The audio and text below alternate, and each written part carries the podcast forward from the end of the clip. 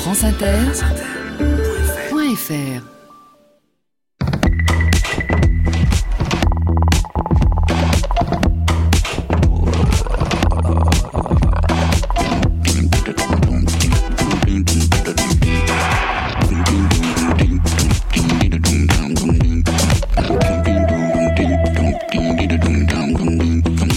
Bonjour à tous.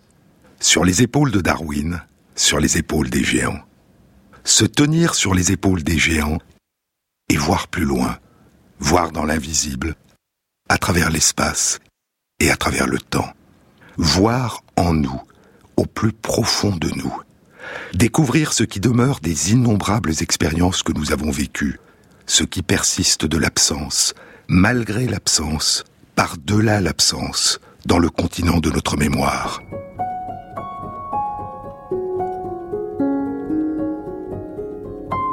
Nous apprenons, nous changeons et nous nous souvenons.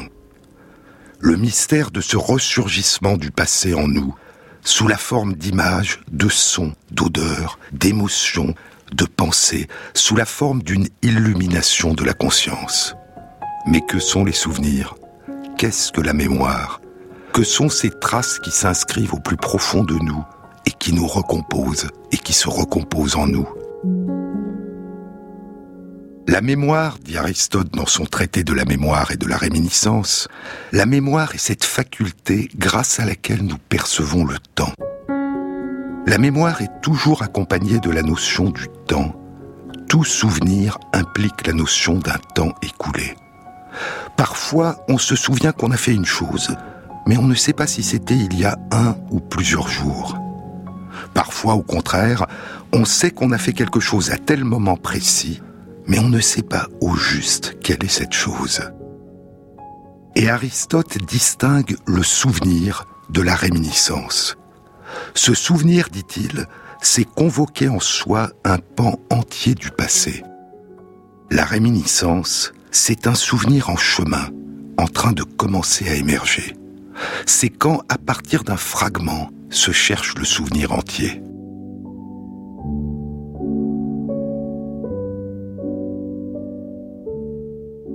À l'instant même où la gorgée mêlée de miettes du gâteau toucha mon palais, dit Proust, je tressaillis, attentif à ce qui se passait d'extraordinaire en moi.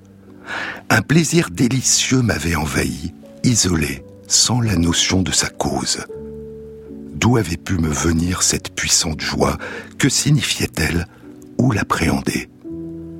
C'est dans le temps retrouvé, et pour lui la mémoire est plus qu'une relation au temps plus que cette faculté qu'évoque Aristote, grâce à laquelle nous percevons le temps. La mémoire, dit Proust, est du temps incorporé, le temps inscrit dans le corps, le temps inscrit en nous. Ce bruit de pas de mes parents, ce tintement de la petite sonnette, je les entendis encore, dit Proust. Je les entendis eux-mêmes, eux situés pourtant si loin dans le passé. Pour tâcher de l'entendre de plus près, c'est en moi-même que j'étais obligé de redescendre. C'est donc que ce tintement y était toujours. Et aussi, entre lui et l'instant présent, tout ce passé indéfiniment déroulé que je ne savais pas que je portais.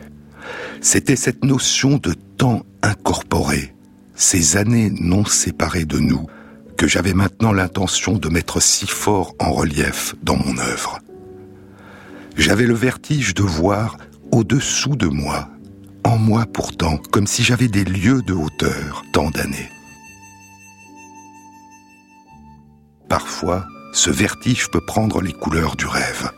Sa vie, dit l'écrivain et peintre Gao Xinjian dans le livre d'un homme seul, sa vie, avant l'âge de dix ans, lui apparaissait à présent comme un rêve. Le livre commence ainsi. Il n'a pas oublié qu'il a eu une autre vie.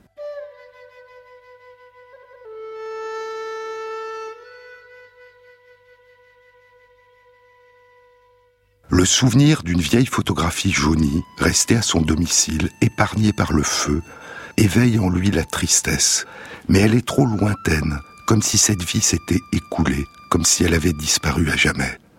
Dans son logement de Pékin où la police a posé les scellés se trouvait encore une photo de la famille réunie. La photographie avait été prise devant la porte ronde d'un jardin empli de chrysanthèmes jaunes d'or et de crêtes de coq pourpre. La lumière du soleil d'été resplendissait.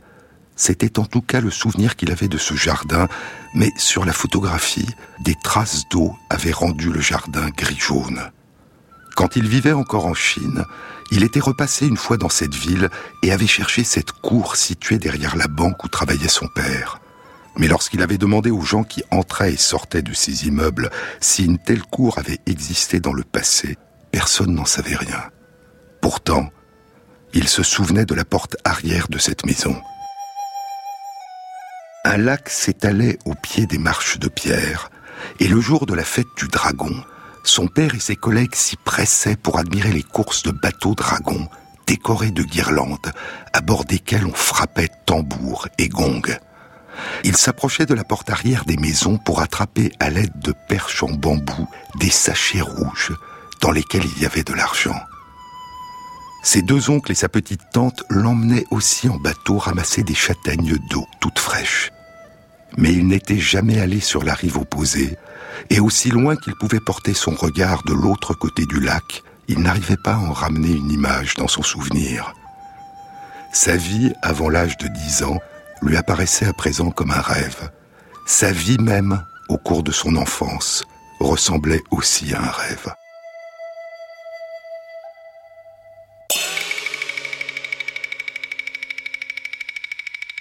Je ne rends pas souvent visite à la mémoire et elle me surprend toujours. Quand je descends à la cave avec une lampe, il me semble qu'un tremblement de terre gronde à nouveau sur les marches étroites. La lampe fume je ne peux pas revenir sur mes pas. Et je prie comme si je demandais grâce. Mais là, c'est sombre et tranquille. Il est trop tard, quelle malchance. Il m'est interdit d'apparaître où que ce soit. Mais je touche les tableaux sur les murs et je me réchauffe auprès de la cheminée. Quelle merveille. À travers ces vapeurs, cette fumée, deux émeraudes vertes lancèrent un éclair et le chat a miaulé. Bon, allez, rentrons à la maison. Mais où est ma maison? Et où est ma raison? Parfois, les traces du passé s'inscrivent dans la mémoire de manière indélébile, comme au fer rouge dans la mémoire. Au cœur du roman de Gao Xinjian, le livre d'un homme seul, dira le communiqué de presse du comité Nobel, se trouve la folie terrifiante connue sous le nom de la révolution culturelle en Chine. La mémoire peut garder inscrite en elle une empreinte indélébile du passé. Et parfois, l'existence entière se construira autour de ce souvenir. La mémoire m'a toujours fasciné, dit Eric Kandel. Songez-y. Vous pouvez vous rappeler à volonté votre premier jour au lycée, votre premier rendez-vous, votre premier amour. Et en faisant cela, vous ne vous souvenez pas seulement de l'événement, vous ressentez aussi l'atmosphère dans laquelle il a eu lieu, ce que vous avez vu, les sons, les odeurs, les circonstances, le moment de la journée, les conversations, la coloration émotionnelle. En 2000, L'année où Gao Xinjian recevait le prix Nobel de littérature, Eric Kandel a reçu le prix Nobel de physiologie et de médecine pour ses découvertes sur les mécanismes moléculaires et cellulaires qui permettent l'inscription des souvenirs dans la mémoire durable. Et sept ans plus tard, Kandel publiera À la recherche de la mémoire, une nouvelle science de l'esprit, une autobiographie et un voyage à travers la grande aventure scientifique du déchiffrement des mystères de la mémoire. Il a 77 ans.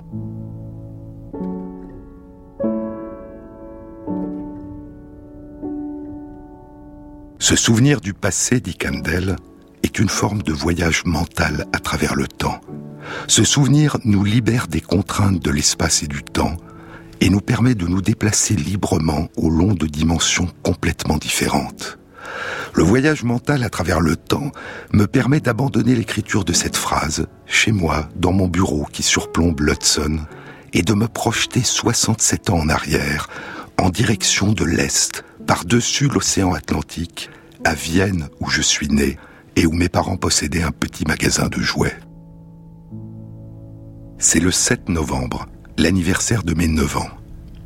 Mes parents viennent de me donner un cadeau d'anniversaire dont j'avais eu terriblement envie depuis longtemps, un modèle réduit de voiture télécommandée au moteur activé par une pile électrique. C'est une belle voiture bleue, brillante. Il y a un long câble qui relie le moteur à un volant avec lequel je peux contrôler la direction des déplacements de la voiture, sa destinée. Durant les deux jours qui suivent, je conduis cette petite voiture partout à travers notre petit appartement, dans la salle à manger, sous les pieds de la table où mes parents, mon frère aîné et moi nous asseyons chaque soir, à l'intérieur de la chambre à coucher, puis dehors à nouveau, conduisant avec un grand plaisir et une confiance croissante. Mais mon plaisir est de courte durée. Deux jours plus tard, dans la soirée, nous sommes saisis par des coups violents frappés sur la porte de notre appartement. Même aujourd'hui, je me souviens de ces coups. Mon père n'est pas encore revenu de son travail au magasin. Ma mère ouvre la porte. Deux hommes entrent. Ce sont des policiers nazis. Ils leur ordonnent de quitter immédiatement l'appartement. Les candelles ne peuvent emporter avec eux qu'un change de vêtements et leurs objets de toilette. On les conduit à plusieurs rues de là, dans l'appartement d'un couple âgé qu'ils ne connaissent pas. Le père est toujours absent. Ils ne savent pas où il est. Quelques jours plus tard, ils peuvent retourner dans leur appartement. Il est vide, tout a été volé. Quelques jours encore, et le 19 novembre, le père revient. Il a été arrêté et emprisonné. Il a été libéré parce qu'il a pu apporter la preuve qu'il avait combattu dans l'armée austro-hongroise durant la Première Guerre mondiale. Le souvenir de ces jours, écrit Kandel, le souvenir de ces jours quand je conduis ma voiture à travers l'appartement avec une assurance croissante et que j'entends les coups violents frapper à la porte et que les policiers nazis m'ordonnent d'aller dans l'appartement d'étrangers, la découverte du vol de tout ce que nous possédions, la disparition de mon père puis sa réapparition sont les souvenirs les plus forts du début de ma vie. Plus tard, je découvrirai que ces événements ont coïncidé avec la nuit de cristal, cette nuit funeste qui brisa non seulement les vitres de nos synagogues et du magasin de mes parents à Vienne, mais aussi les vies d'innombrables juifs à travers tous les pays de langue allemande. Rétrospectivement, ma famille a eu de la chance. Comparée à celle des millions de juifs qui n'ont pas eu d'autre choix que de rester en Europe sous les nazis, notre souffrance a été insignifiante. Après une année humiliante et effrayante, mon frère aîné Ludwig, âgé de 14 ans, et moi-même, nous avons pu quitter Vienne. C'est le mois d'avril 1939. Eric Kandel a 9 ans et demi. Ils arrivent à New York où ils sont accueillis par leurs grands-parents maternels qui ont quitté l'Autriche deux mois avant eux. Leurs parents les rejoindront à la fin août 1939, quelques jours avant le début de la guerre en Europe. Bien que ma famille et moi n'ayons vécu sous le régime nazi que pendant un an, poursuit Kandel, le sentiment de stupeur, d'humiliation et la peur que j'ai ressentie durant cette dernière année à Vienne en ont fait une période essentielle de ma vie. Il est difficile de rattacher la complexité des intérêts et des actes de sa vie adulte à des expériences spécifiques vécues durant l'enfance ou durant la jeunesse. Mais je ne peux m'empêcher de relier à ma dernière année à Vienne mon intérêt plus tardif pour l'esprit. Comment les gens se comportent, le caractère imprévisible des motivations et la persistance de la mémoire. Après la Shoah, les mots N'oubliez jamais étaient une exhortation faite aux générations futures de rester vigilantes contre l'antisémitisme, le racisme et la haine, l'état d'esprit qui avait permis aux atrocités nazies de se produire. Mon travail scientifique, poursuit Kandel, explore la base biologique de cette exhortation, les processus dans le cerveau qui nous permettent de nous souvenir.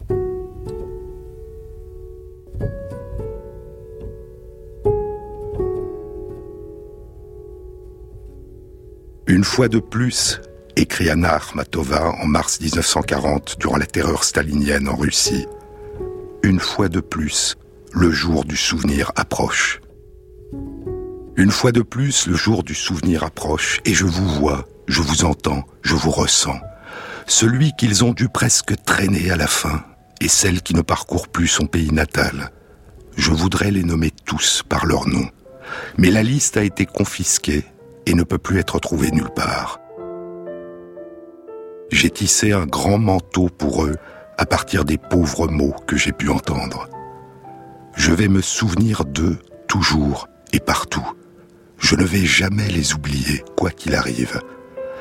Et s'ils bâillonnent ma bouche épuisée à travers laquelle une centaine de millions hurlent, alors puissent les gens se souvenir de moi la veille du jour de mon souvenir. Zazie à sa visite aux eaux. Zazie, suçant son ans, s'amusait d'un verre luisant d'Isidore Iso. Quand zut, un vent blizzard, fusant de son phasard, voici zigzagant dans les airs Zazie, semblait un l'oiseau des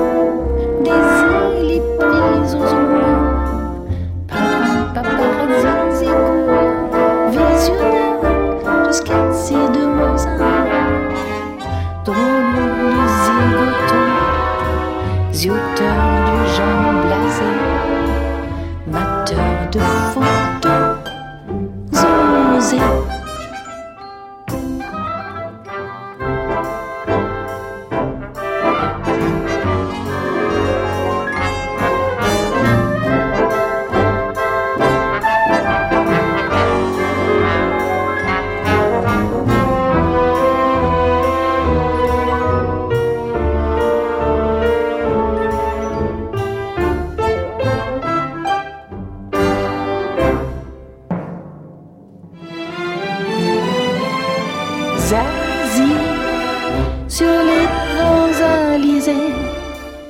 S'éclate dans l'azur aussi légère que bulle d'Alka-Seltzer.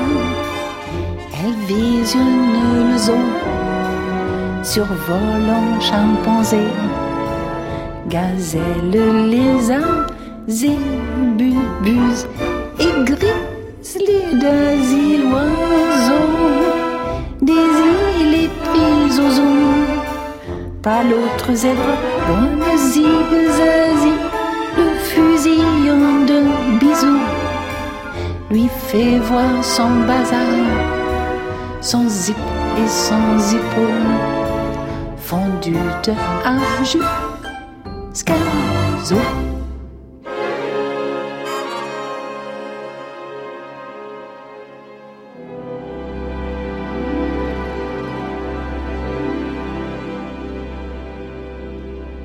France Inter, sur les épaules de Darwin, Jean-Claude Amezen. Deux de mes souvenirs les plus intenses, écrits dans Nature à la fin août 2016, le chercheur en neurosciences Howard Eichenbaum, qui travaille au Centre de la mémoire et du cerveau à l'Université de Boston, deux de mes souvenirs les plus intenses sont des souvenirs d'événements qui ont tous deux pour moi une forte dimension émotionnelle, mais qui n'ont pas de relation entre eux autre que temporelle. Ils correspondent à deux événements qui se sont produits le même jour.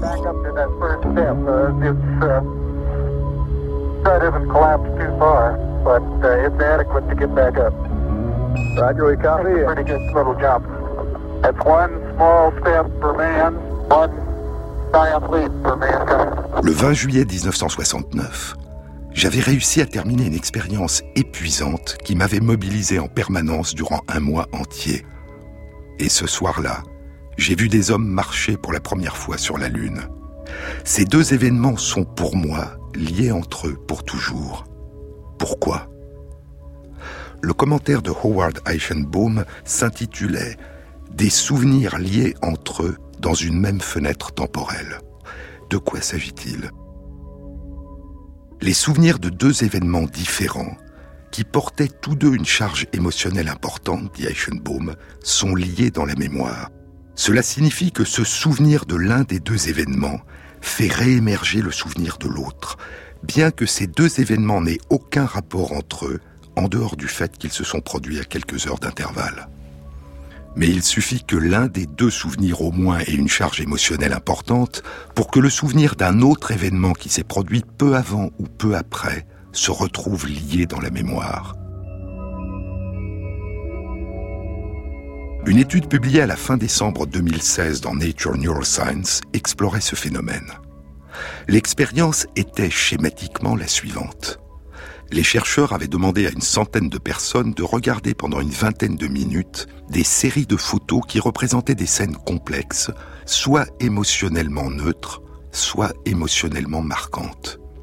Puis, après une période de repos d'une durée de 10 à 30 minutes, les personnes ont regardé de nouvelles séries de photos qui représentaient des scènes complexes, émotionnellement neutres. Six heures plus tard, les chercheurs ont soumis les personnes à un test de mémoire qui concernait le souvenir qu'elles avaient conservé de la deuxième série de photos qu'elles avaient regardées.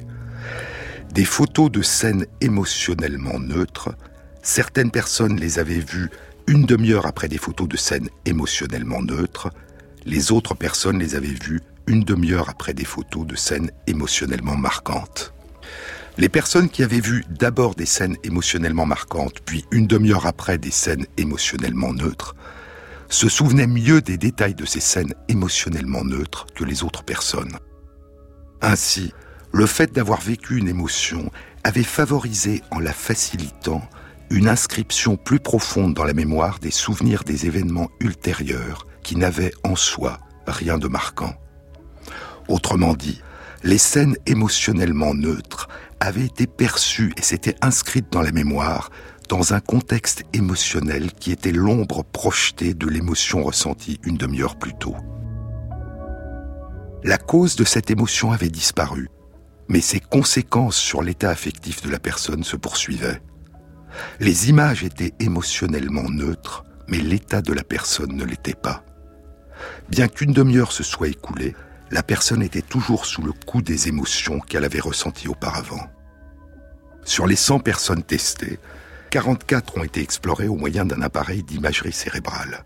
Et chez les personnes qui regardaient durant 20 minutes les photos de scènes émotionnellement marquantes, l'imagerie cérébrale révélait l'activation de plusieurs régions du cerveau impliquées dans les émotions et dans la mémorisation. Et après une demi-heure de repos, Lorsque ces mêmes personnes regardaient ensuite des photos de scènes émotionnellement neutres, l'activation de ces régions de leur cerveau se poursuivait ou reprenait, alors qu'elle était absente chez des personnes qui regardaient les mêmes photos de scènes émotionnellement neutres, alors qu'elles n'avaient pas vu auparavant les photos de scènes émotionnellement marquantes.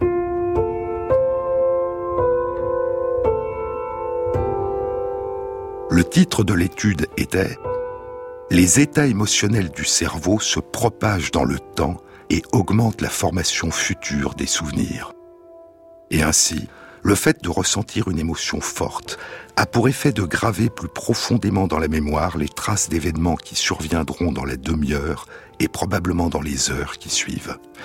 Mais il y a plus dans les relations entre les émotions, la mémoire et le temps. Une émotion peut aussi favoriser l'inscription dans la mémoire durable d'événements qui se sont déroulés avant la survenue de l'émotion, des événements qui auraient été oubliés s'ils n'avaient pas été suivis d'un événement émotionnellement marquant. En d'autres termes, les émotions n'ont pas seulement un effet sur les souvenirs des événements à venir, elles ont aussi un effet sur le souvenir des événements qui se sont déjà produits. C'est ce qu'indiquait une étude publiée en 2015 dans Nature. L'étude impliquait la participation de 120 personnes et se déroulait en trois phases successives, séparées par 5 minutes. Durant la première phase, les personnes voyaient 30 photos d'animaux ou 30 photos d'objets, tous différents, dans un ordre qui était tiré au hasard. Durant la deuxième phase, les personnes voyaient à nouveau 30 photos d'animaux différents des précédents et 30 photos d'objets différents des précédents. Mais durant cette phase, 20 des 30 photos d'animaux ou 20 des 30 photos d'objets étaient associées à une émotion liée à une expérience désagréable. L'émotion désagréable était un petit choc électrique au poignet droit, calibré pour être, disent les chercheurs, déplaisant mais pas douloureux. Les participants avaient donné leur accord pour subir ce petit choc électrique, mais ne savaient pas quand durant l'expérience il aurait lieu. Enfin, la troisième phase consistait à nouveau à voir 30 photos différentes d'animaux et 30 photos d'objets. Le but de l'expérience était d'explorer l'hypothèse que la catégorie de photos, animaux ou objets, qui avait été accompagnée d'une émotion désagréable lors de la deuxième phase de l'expérience, inscrirait plus profondément dans la mémoire des personnes les photos de la même catégorie, animaux ou objets, qui avaient été vues auparavant lors de la première phase de l'expérience. Chez les personnes dont la mémoire était testée 6 heures ou 24 heures après la fin de l'expérience, l'émotion négative avait eu l'effet attendu. Les personnes qui avaient, au cours de la deuxième phase, vécu une émotion désagréable alors qu'elles regardaient des photos d'animaux, se souvenaient mieux que les autres des photos d'animaux qu'elles avaient vues auparavant durant la première phase, mais pas des photos d'objets. Et les personnes qui avaient, au cours de la deuxième phase, vécu une émotion négative pendant qu'elles regardaient des photos d'objets, se souvenaient mieux que les autres des photos d'objets qu'elles avaient vues auparavant, durant la première phase, mais pas des photos d'animaux. En d'autres termes, ce qui s'était inscrit rétroactivement dans la mémoire, c'était des photos qui avaient un rapport conceptuel des animaux ou des objets avec les photos qui avaient été ensuite associées à une émotion négative. En revanche, les personnes qui avaient été testées non pas 6 heures ou 24 heures après la fin de l'expérience, mais juste après, ne se souvenaient pas mieux de telle ou telle série de photos.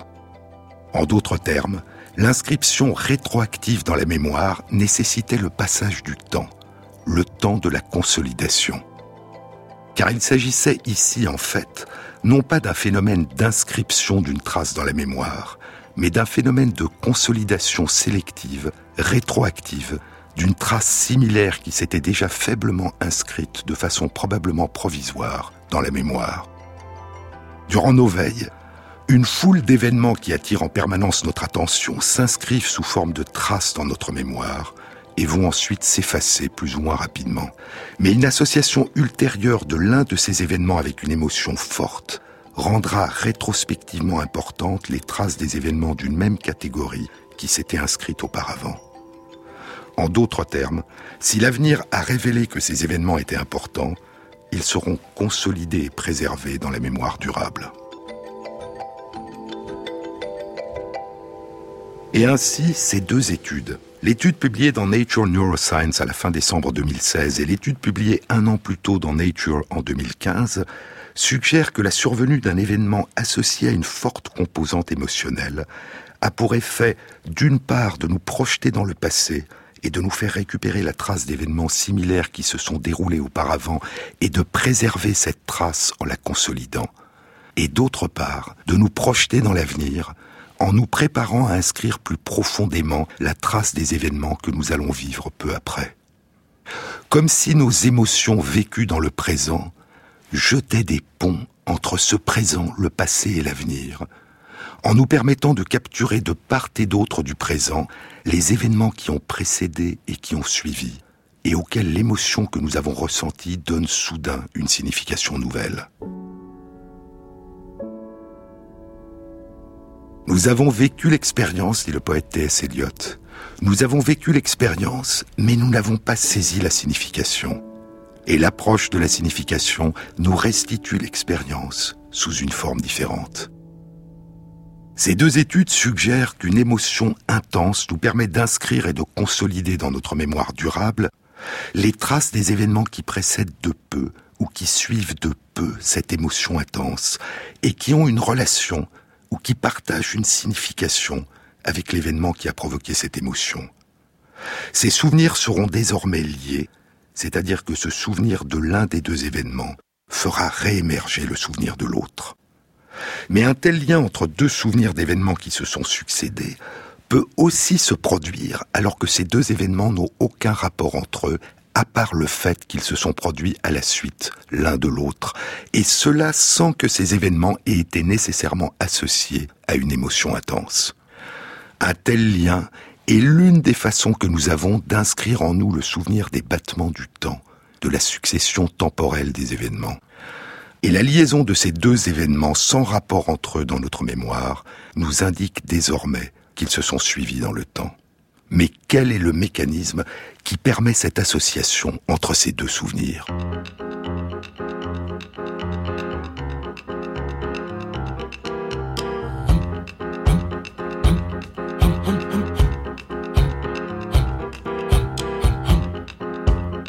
If I held my breath on you, I would a thousand times.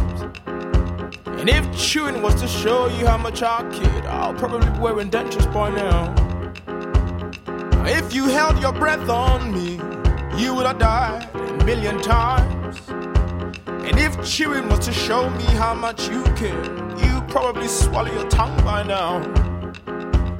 Mm-hmm. Now promises broken. Nemesis, our token. Mm-hmm. You turn around, march on to your new home. Oh.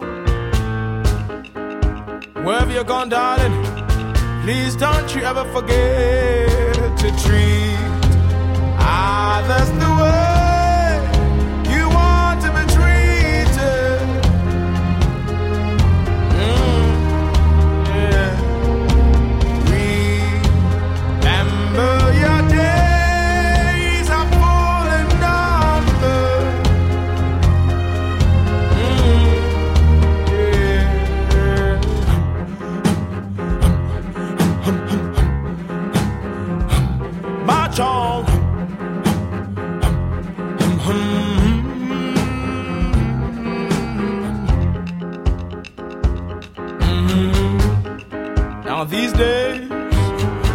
Hennessy dries my veins as our Genesis smiles back at me.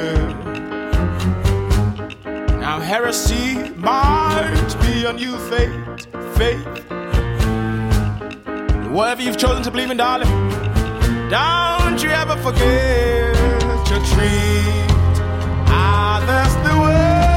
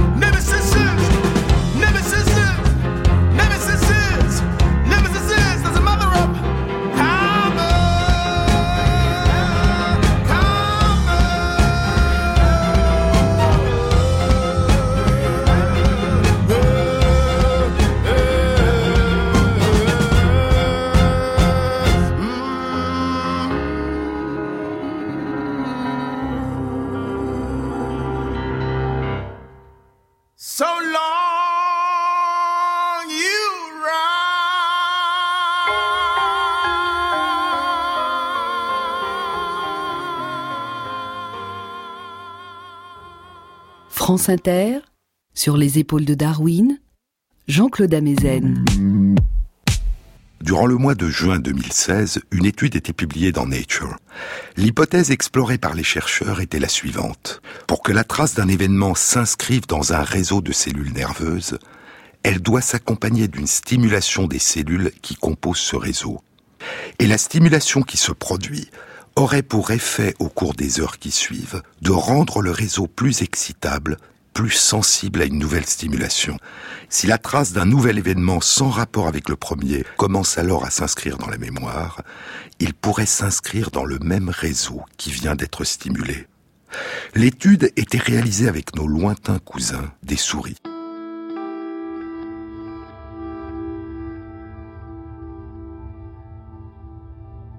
Je vous ai dit dans de précédentes émissions que les souvenirs des lieux que nous parcourons s'inscrivent dans une petite région située sous la surface du cerveau, l'hippocampe. Les chercheurs avaient introduit successivement les souris dans trois petits bâtiments de formes différentes qu'elles avaient pu explorer et inscrire dans leur mémoire topographique. L'un des petits bâtiments était de forme cylindrique. Appelons-le A. le second de forme pyramidale, appelons-le B, le troisième de forme cubique, appelons-le C. Les chercheurs ont d'abord fait entrer les souris dans le lieu A, puis une semaine plus tard, dans les lieux B et C. Une semaine séparait donc leur exploration du lieu A de leur exploration des lieux B et C. Et seulement cinq heures séparaient leur exploration du lieu B de leur exploration du lieu C. Et l'étude indiquait que la trace de leurs explorations des lieux B et C, séparés par cinq heures, s'inscrivait en partie dans le même réseau de cellules nerveuses de leur hippocampe. Alors que la trace de leur exploration du lieu A, qui avait eu lieu une semaine plus tôt, s'était inscrite ailleurs, dans un autre réseau de leur hippocampe. Et ainsi, l'activation du réseau qui avait inscrit dans leur mémoire la trace de la carte du lieu B, une pyramide, avait favorisé l'inscription cinq heures plus tard, dans une partie du même réseau de cellules, de la trace de la carte du lieu C, un cube. Mais cette superposition partielle des traces des lieux B et C dans l'hippocampe avait-elle pour effet de lier ces deux souvenirs différents? Si la souris se souvient de l'un de ces deux lieux, ce souvenir fera-t-il réémerger en elle le souvenir de l'autre lieu, bien que ces deux souvenirs n'aient aucun rapport entre eux, en dehors du fait qu'ils se sont inscrits dans la mémoire à cinq heures d'intervalle seulement? Pour répondre à cette question, deux jours plus tard, les chercheurs ont exposé les souris à une expérience désagréable dans le lieu C. Le jour suivant, lorsque les souris étaient placées dans le lieu C, elles s'arrêtaient et restaient immobiles. Et lorsqu'elles étaient placées dans le lieu B, où elles n'avaient vécu aucune expérience désagréable, elles s'arrêtaient également en restant immobiles. Mais elles n'avaient aucune attitude de retrait lorsqu'elles étaient placées dans le lieu A qu'elles avaient exploré une semaine plus tôt ou dans un lieu différent qu'elles n'avaient encore jamais exploré. Ainsi, le souvenir du lieu B, où elles n'avaient vécu aucune expérience désagréable, faisait remonter en elles le souvenir du lieu C. Le fait que les traces de ces deux souvenirs se chevauchaient en partie dans le même réseau de cellules nerveuses dans l'hippocampe avait bien pour effet de lier ces deux souvenirs. Et évoquer l'un des souvenirs faisait remonter dans la mémoire l'autre souvenir. Une étude publiée dans Science un mois et demi plus tard, à la fin juillet 2016, rapportait l'existence d'un phénomène semblable de liaison entre les souvenirs de deux événements rapprochés dans le temps. La superposition partielle des réseaux de cellules nerveuses qui inscrivaient les traces de ces deux événements se produisait dans une région du cerveau où s'inscrivent certains des souvenirs émotionnellement marquants, l'amygdale cérébrale. Et dans l'amygdale comme dans l'hippocampe, les souvenirs des deux événements rapprochés dans le temps se fondaient pour partie l'un dans l'autre, comme si leur succession rapprochée dans le temps les faisait déborder l'un dans l'autre, mélangeant leur contenu et leur intensité. Le souvenir ne correspond alors pas à ce qui s'est passé, mais cet inconvénient apparent, le défaut de fidélité du souvenir, permet l'émergence dans la mémoire de deux notions importantes. La notion de la proximité temporelle des événements et la notion que ce qui s'est produit à un endroit donné, à un moment donné, pourrait se reproduire dans un laps de temps relativement court un autre endroit. Le souvenir est faux, mais il en émerge une leçon qui demeure dans la mémoire. Au cours de cette période de quelques heures, il s'est passé quelque chose de désagréable qui nécessite de la prudence. Mais l'étude publiée en juin 2016 dans Nature explorait une autre question encore. La durée de vie des souris est en moyenne d'environ deux ans les chercheurs avaient réalisé la première partie de leur étude chez des souris jeunes, âgées de 3 à 6 mois, ce qui correspond à des jeunes adultes. Ils ont décidé d'explorer les réactions de souris âgées qui avaient de 14 à 18 mois dans la même expérience qu'avec les souris jeunes. Les chercheurs les ont d'abord fait entrer dans le lieu A, puis une semaine plus tard dans les lieux B, puis C. Une semaine séparait leur exploration du lieu A de leur exploration des lieux B et C, et cinq heures seulement séparaient leur exploration des lieux B et C. Mais contrairement à ce qu'il se passait chez les souris jeunes, la trace dans leur hippocampe de leur exploration des lieux B puis C à 5 heures d'intervalle ne s'inscrivait pas dans le même réseau de cellules nerveuses de leur hippocampe. Elle s'inscrivait dans des réseaux différents, comme la trace de leur exploration du lieu A qui avait eu lieu une semaine plus tôt. Comme ce qu'ils avaient fait avec les jeunes souris, les chercheurs, deux jours plus tard, ont exposé les souris âgées dans le lieu C à une expérience désagréable. Mais contrairement aux jeunes souris, lorsqu'elles ont été placées dans le lieu B qu'elles avaient exploré cinq heures plus tôt, et où elles n'avaient vécu aucune expérience désagréable, elles exploraient le lieu sans aucune prudence ni méfiance. Le souvenir du lieu B, où elles n'avaient vécu aucune expérience désagréable, ne faisait pas remonter en elles le souvenir du lieu C. Le souvenir des lieux A, B et C s'était aussi bien inscrit dans leur mémoire que chez les jeunes souris mais les traces des lieux B et C n'étaient pas superposées au niveau des réseaux de cellules de l'hippocampe, ce qui avait eu pour conséquence une absence de liaison entre les deux souvenirs. La différence essentielle entre les souris jeunes et les souris âgées était donc l'absence de liaison entre les souvenirs d'expériences vécues dans un intervalle de temps rapproché. En d'autres termes, le fait qu'un réseau de cellules avait été activé par l'inscription de la trace d'un événement n'entraînait pas chez les souris âgées une augmentation de la probabilité que ce réseau inscrive la trace d'un événement ultérieur quelques heures plus tard. Le réseau revenait rapidement au repos et ne demeurait pas plus excitable que les autres. Les chercheurs ont alors réalisé une expérience qui avait pour effet d'augmenter artificiellement l'excitabilité des cellules nerveuses de l'hippocampe. Et dans ces conditions, les souris âgées se sont comportées comme les souris jeunes liant les deux souvenirs des deux événements différents, séparés par cinq heures d'intervalle seulement. Et de même que pour les souris jeunes, le souvenir de l'un des événements faisait ressurgir le souvenir de l'autre. Et ainsi, si ce qui se produit chez les souris se produit aussi chez nous, il se produit au cours de notre existence une évolution, une modification progressive dans la façon dont nos souvenirs s'inscrivent et ressurgissent en nous.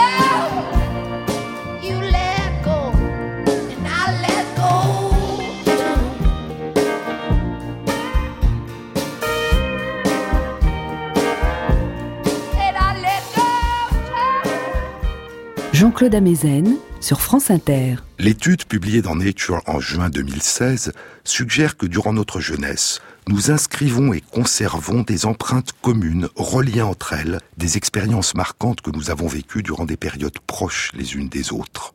Une forme de continuité temporelle à l'intérieur de différentes plages de temps. Ce qu'il s'est passé dans chaque plage temporelle forme un ensemble. Et se souvenir de l'un de ces moments, c'est faire ressurgir ce qui s'est produit peu avant et peu après. Mais comme je vous le disais, cette mémoire qui intègre sous forme d'une continuité des segments de temps se fait au prix d'un défaut de fidélité des souvenirs. Les souvenirs qui font partie d'un même segment, d'une même plage temporelle, se fondent partiellement les uns dans les autres.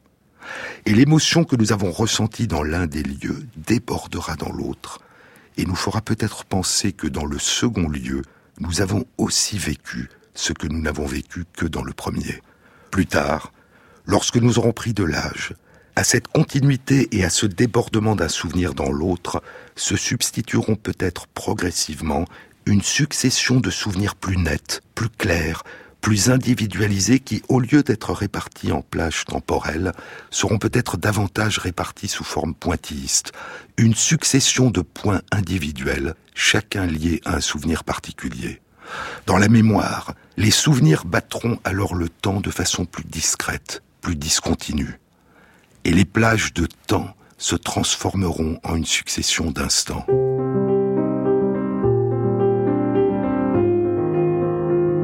Je me souviens, dit Julian Barnes, dans The Sense of an Ending, qui a été traduit en français sous le titre Une fille qui danse.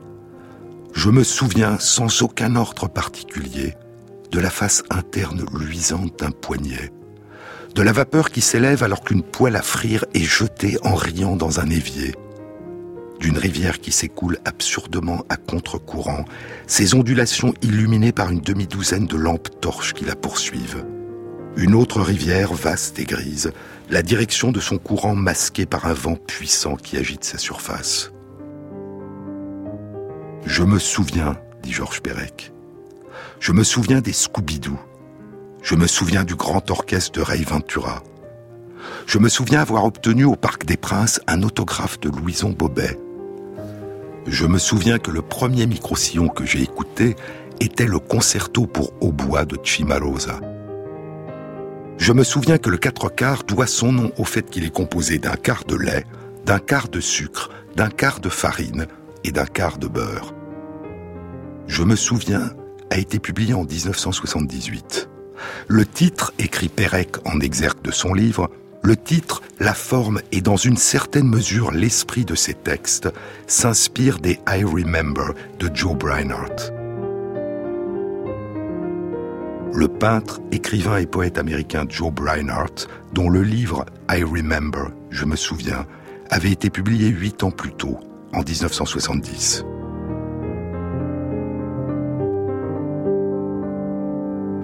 Je me souviens, dit Joe Breinhardt, je me souviens de la seule fois où j'ai vu ma mère pleurer. J'étais en train de manger une tarte aux abricots. Je me souviens combien je bégayais. Je me souviens m'être réveillé quelque part, une fois, et il y avait un cheval qui me dévisageait. Je me souviens ne pas comprendre pourquoi les gens de l'autre côté du monde ne tombaient pas.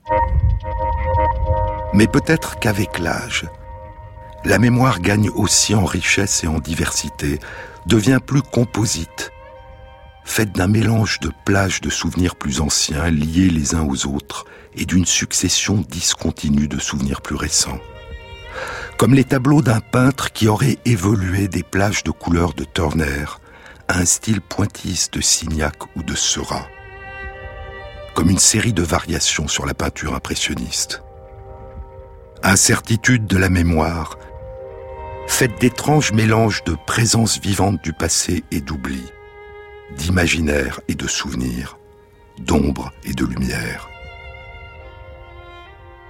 Et je suis un enfant avant qu'il y ait des mots, dit le poète américain William Merwin. Et je suis un enfant avant qu'il y ait des mots. Des bras me soulèvent dans une ombre, des voix murmurent dans une ombre, tandis que je regarde une tache de lumière du soleil qui traverse le tapis vert dans un bâtiment disparu depuis longtemps. Et toutes les voix silencieuses, et chaque mot qu'elle disait en ce temps-là, silencieux maintenant, tandis que je continue à voir cette tache de lumière du soleil. À travers les notes, dit encore William Merwin, à travers les notes, la main de ma mère apparaît au-dessus de la mienne et plane par-dessus les touches de piano, attendant pour tourner les pages de Tcherny dont la composition s'est complètement dissoute.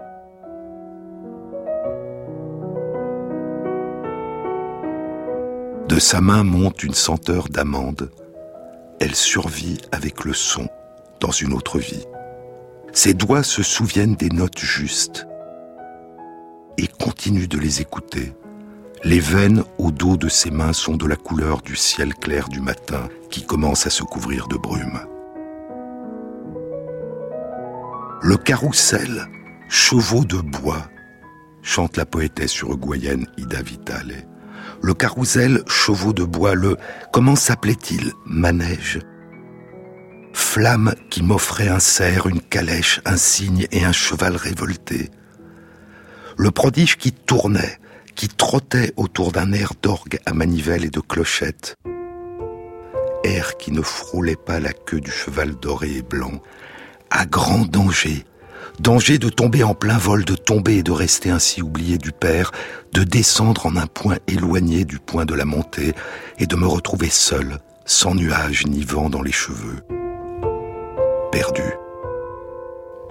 La mémoire entr'ouverte signale une fraîche prairie des temps anciens.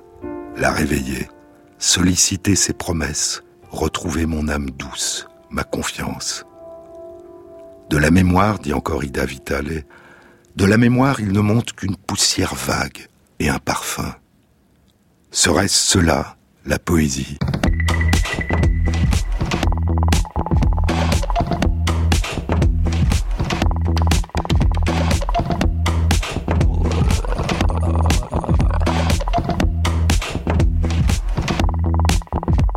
Cette émission a été réalisée par Stéphane Combe, avec à la prise de son Florent Leyani, au mixage Basile Bocquer et Jean-Baptiste Audibert pour le choix des chansons.